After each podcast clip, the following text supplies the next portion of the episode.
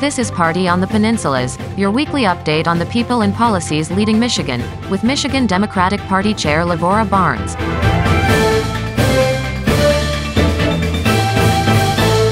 Welcome to Party on the Peninsulas. I'm Lavora Barnes, chair of the Michigan Democratic Party. The word this week governing. It seems pretty obvious. We elect government officials to govern, but it doesn't always work out that way. In Washington, congressional Republicans seem interested only in politically convenient investigations, threatening to kneecap our economy through the unprecedented step of intentionally defaulting on our national debt and creating the administration critici- and criticizing the administration without offering solutions to the challenges facing the Biden administration. On top of that, the leader of the Republican Party even went on national television to promise he would give pardons to the most of the rioters who tried to overturn the government, defend his right to sexually assault women because, quote, he's a star, refused to support the Ukrainian freedom fighters in their battle with Russia, lied about our economy, and lied about stealing and hiding classified documents at his golf club. In Lansing, it's a different story. No name calling, just quiet, competent governing. Governor Whitmer and the Democratic legislature are getting things done. Gun safety, workers' rights, voters' rights, fixing our roads, strengthening our schools, investing in Michigan's future. These are all issues where bills are being introduced and either passed or moving towards passage. In the last week, both the House and Senate passed a new budget for the state months ahead of the October 1st deadline.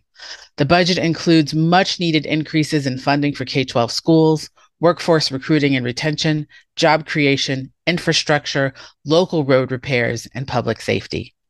Nothing in the budget is more important than education, and it's the largest single item in the budget for a good reason. In a moment, I'll talk with Representative Regina Weiss, chair of the Appropriations Subcommittee on Education, to explain the plan to explain the plan for impu- to explain the plan for improving our schools. Before that, a reminder about the Democratic Party's annual legacy dinner. It's coming up soon, Saturday, May 20th in Detroit. Our featured speaker will be Arizona Senator Mark Kelly, who, among many other achievements, is partnered with his wife, Gabby Giffords, in efforts to enact gun safety legislation. You can get more information and purchase tickets on the Michigan Democratic Party website, www.michigandems.com. Before Representative Weiss joins us, we have a summary of the week's political and policy news with our own Dorian Tyus. Here are some of the stories on policy and politics in headlines this week. Michigan stands to be among the hardest hit states in the U.S. if the federal government runs out of borrowing authority, as could happen next month. If the government were forced to delay payments to stop paying some obligations altogether for an extended period of time, the report from Moody's Analytics said Michigan's jobless rate could rise as high as 10.8% higher than any other state in the nation, and as many as 239,000 jobs could be lost. Among the cuts that would hit our state, 120 rail safety inspections in Michigan would be cut. Air safety would be threatened by shutting down at least four air traffic control towers. $264 million for transit and highway infrastructure projects all across the state would be lost. Medical care for 187,700 Michigan veterans would be threatened. And there's a link to a more complete list of the impact of Michigan on our website, partyonthepeninsula.com. Brian Pierce, a lobbyist and former Kent County Republican Party executive director, pleaded guilty Friday to conspiracy to commit bribery, becoming the fourth individual to admit in court their role in a scheme to influence which business received licenses to sell marijuana in Michigan. The bribery scandal revolves around former Republican State House Speaker Rick Johnson, who has also pleaded guilty to bribery charges. Governor Gretchen Whitmer signed the last remaining pieces of legislation to secure nearly $630 million for a Ford Motor Company electric vehicle battery plant expected to create 2,500 jobs in Marshall area. New national polling shows 70% of Americans believe Supreme Court Justice Clarence Thomas acted unethically by accepting hundreds of thousands of dollars in gifts and payments from billionaire Harlan Crow. The poll by Data for Progress also shows a majority of voters want Thomas to resign, with one third opposing resignation. Secretary of State Jocelyn Bishop is urging legislators to support military families overseas and parents seeking elected office. House Bill 4210 would expand the law enacted last year allowing military service members overseas to return their ballots electronically to ensure they are received and counted. House Bill 4210 would provide the same right to military spouses and dependents deployed overseas. House Bill 4413 would allow candidates to use campaign funds to pay for childcare, helping level the playing field for parents seeking leadership roles in their communities. The Associated Press reports that as Republican governed states across the nation advance myriad bills targeting transgender young people, America's faith leaders are starkly divided in their assessment. Some view the legislation as reflecting God's will. Others voice outrage that Christianity is being invoked to justify laws they view as cruel and hateful. The newly hired general counsel of the Michigan Republican Party says it's, quote, crazy, end quote, Christians allow non Christian voices into the marketplace of ideas. Daniel Hartman made the remark during an appearance on an online show hosted by Mark Forton, chairman of Macomb County Republican Party, and Lisa Mankiewicz, Forton's vice chairwoman. Mankiewicz said the Michigan Republican Party had places for people who love the country and the love the Lord. The party was much more diverse than the way it was portrayed, she said. Hartman responded by saying, It's crazy as Christians that we've allowed um, any other voice but a Christian voice into the marketplace of ideas. There is a link to the full discussion on our website, partyonpeninsulas.com, along with links to other stories on policy and politics important to Michigan Democrats. From Michigan Democratic Party headquarters in Lansing, I'm Dorian Tyus. Joining us this week is State Representative Regina Weiss. Rep. Regina Weiss is serving her second term representing the 6th House District, which encompasses Huntington Woods and parts of Berkley, Oak Park, Royal Oak, Detroit, and Royal Oak Township. Originally from Indiana, Weiss attended Valparaiso University before moving to Michigan to begin her career as a teacher in the Detroit Public Schools Community District. She also served as an Oak Park City Council member until her election to the House in 2020, where she's a strong advocate for increased investments in the local community. Representative Weiss, thanks so much for joining us on Party on the Peninsulas this day. How are you doing? I'm good. I'm good. Thank you for having me. How are you doing? I'm doing well. You all are so busy in the legislature. I don't know how you even have time to spend time with us. So I appreciate you giving us the time. So I want to talk today about appropriations and education. Um, this, because of your position, is something I know that you care a great deal about. And I think, you know, the, the work, someone said to me just last week that, you know, our, our budget should reflect our principles. It should f- reflect what we believe and, and what we strive for. And when we're talking about education, that's exactly what this budget is doing, isn't it? 100%. I think, you know, um, in going through the budget process for K 12, I have the honor of chairing um, the K 12, pre K 12 budget, um, and the MDE budget for the House. And um, going through that process, going line by line uh, through the budget, um, and making some tough choices about where we want to put our priorities. Um, uh, it really, I think, you, when you look at the outcome for both the House budget and the Senate budget, as well as the executive rec, you can really see where those values lie in education. Yeah. Give us some examples of those values. I know one of the things that that I, I was interested in watching that was happening just just yesterday, I think, was, conversations about school lunch, right? Making sure that folks can um kids kids can get fed. So kids can't learn when they're hungry, right? But talk about talk about that and the the the discussions around that and then other things in this budget that are about our priorities and about our the importance of our children and their education.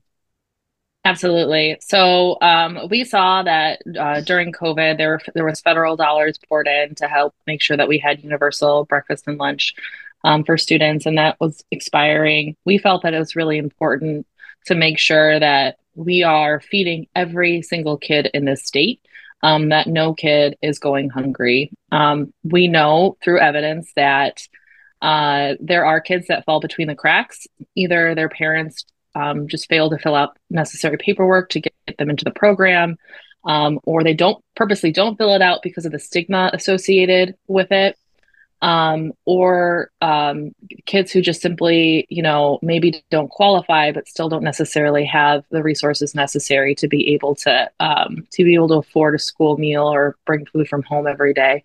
And so we thought it was really important to make sure that we were removing all of those barriers across the board, and also removing the stigma associated with free and reduced lunch.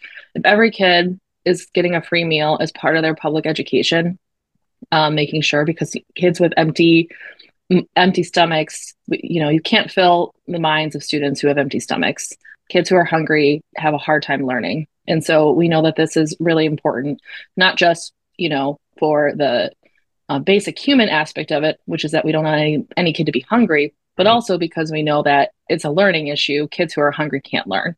And so we want to make sure that we're removing all of those barriers across the board and it, should it shouldn't be a barrier and there should be no shame in it. And I, I love how you've talked about this because it's it's so important that kids and families can feel comfortable accessing this food without feeling like there's a stigma attached to it. And i think the way that you all are approaching this is such a smart way to make sure that that kids have access to the food they need um, so that they can can learn. Give us other highlights of the budget. What else is in there? So a lot of great stuff. Um, I, I do like to say you know, I think we, whenever we talk about these budgets, it's like very rah rah, hooray, because we're really excited about a lot of things that we're doing.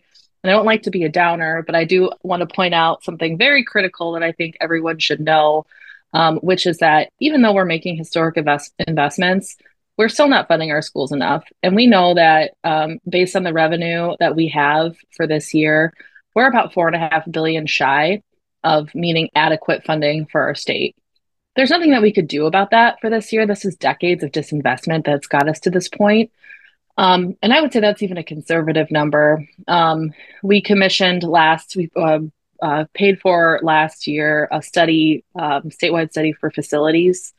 Um, and when that comes back, um, capital needs study for the whole state, we'll see how much we're really underfunding schools. Um, but it, it minimally, based on um, expert recommendation from School Finance Research Collaborative and others, it's about four and a half billion dollars year over year that we're underfunding our schools.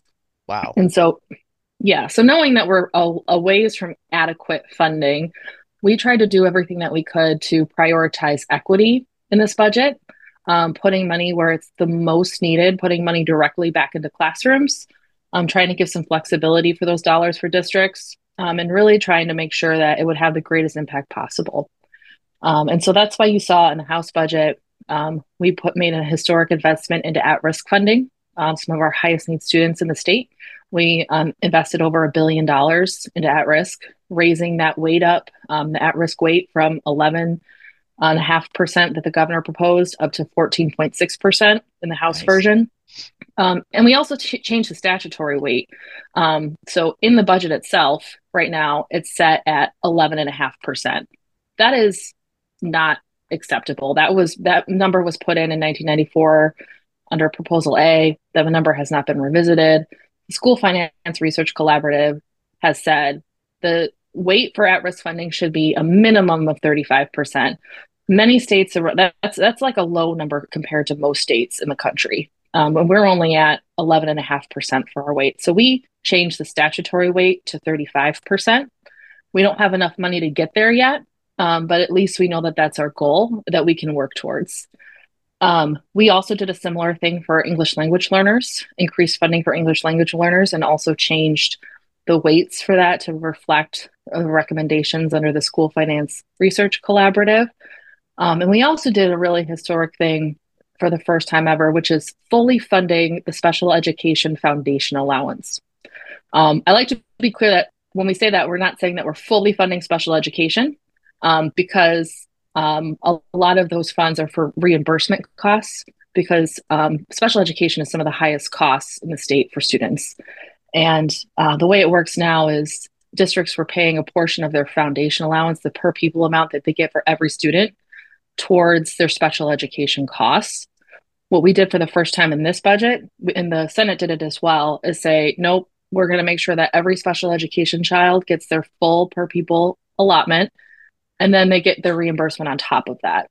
Um, so that's a, an additional um, large sum of money going into special education. We also tried to be creative with some of the one time dollars that we had available because in going through this process, we realized a lot of the things that we really care about that are going to have the most impact, they're ongoing costs. Mm-hmm. And you can't pay for ongoing costs with one time dollars. Um, and so we tried to be creative with some of our one time dollars um, in order to help bring some immediate relief to districts right now, knowing that we couldn't use those dollars for things like the foundation allowance or at risk funding. Um, and so we created a $400 million transportation um, fund to help fund school transportation. Again, this is the first time this has ever been done. Um, and out of that, we appropriated 150 million for this year and also created a weighted formula based on the School Finance Research Collaborative's recommendations um, in order to distribute those dollars for districts. Because again, this is an equity issue. Some of our rural districts, um, I think, often get left out of the conversation when we talk about equity. They have some of the highest transportation costs. Um, and are some of them are paying, you know, um, uh, a great deal out of their per people, their foundation allotment for their transportation costs. And so, in creating this fund, we're helping districts across the state pay for school transportation without taking that money out of the classroom. Um, and then we also did a one-time reimbursement for retire MPSERS retirement costs back to districts for of one percent, um, and, and, that's a huge deal too because for some districts that's an extra hundred dollars or more per pupil that that that they're again they're paying out of their foundation allowance for those legacy costs that are coming directly back to the district Wow. You know, we talk a lot about Democrats deliver, right? And about um, showing Michiganders the, the difference that can be made when you put Democrats in charge and, and leadership positions. And it feels to me like like you all are crafting a budget here that really truly shows Michiganders that this is what happens when you give Democrats the opportunity to to to lead and direct the resources. This is terrific stuff. I don't know that people really understand what a big deal these budgets are, but they really make such a difference in people's lives. And um, I appreciate the approach that the Democrats have taken here that we have taken um, as a democratic and progressive family to make sure that we're, we're putting money where it will impact people's lives. Thank you for that. Thank you. Yeah. Yeah, absolutely. Any, anything else you want us to know before we let you get back to your very busy life here? We're so appreciative of your time. I, of course. Thank you. I will say that um, one of the things that this Democratic trifecta is made up of is a lot of teachers. Yeah. And um, one of the things that I'm the most proud of is that um, for all four um, committees dealing with education in the House and the Senate. So the two ed policy committees and the two appropriations committees are all run by teachers. And I think that's why you see a lot of the policy that you've been seeing coming mm-hmm. out of mm-hmm. the ed policy committees. And that's why you see um, the strong investments back into the classroom and into equity that have come out of both the House and the Senate budgets as well. Teachers leading on education. That's brilliant. I love it so much. That's great. Thanks so much for your time. Thanks for joining us. We'd love to have you back again if you're willing to come back and talk some more. Great. Thank you so much, Lavora. Thanks. That's our update for this week. One more reminder the annual Legacy Dinner with Senator Mark Kelly is next Saturday. Get your tickets right now. I'm Lavora Barnes. Thank you for the privilege of your time. Party on the Peninsula is as a production of the Michigan Democratic Party.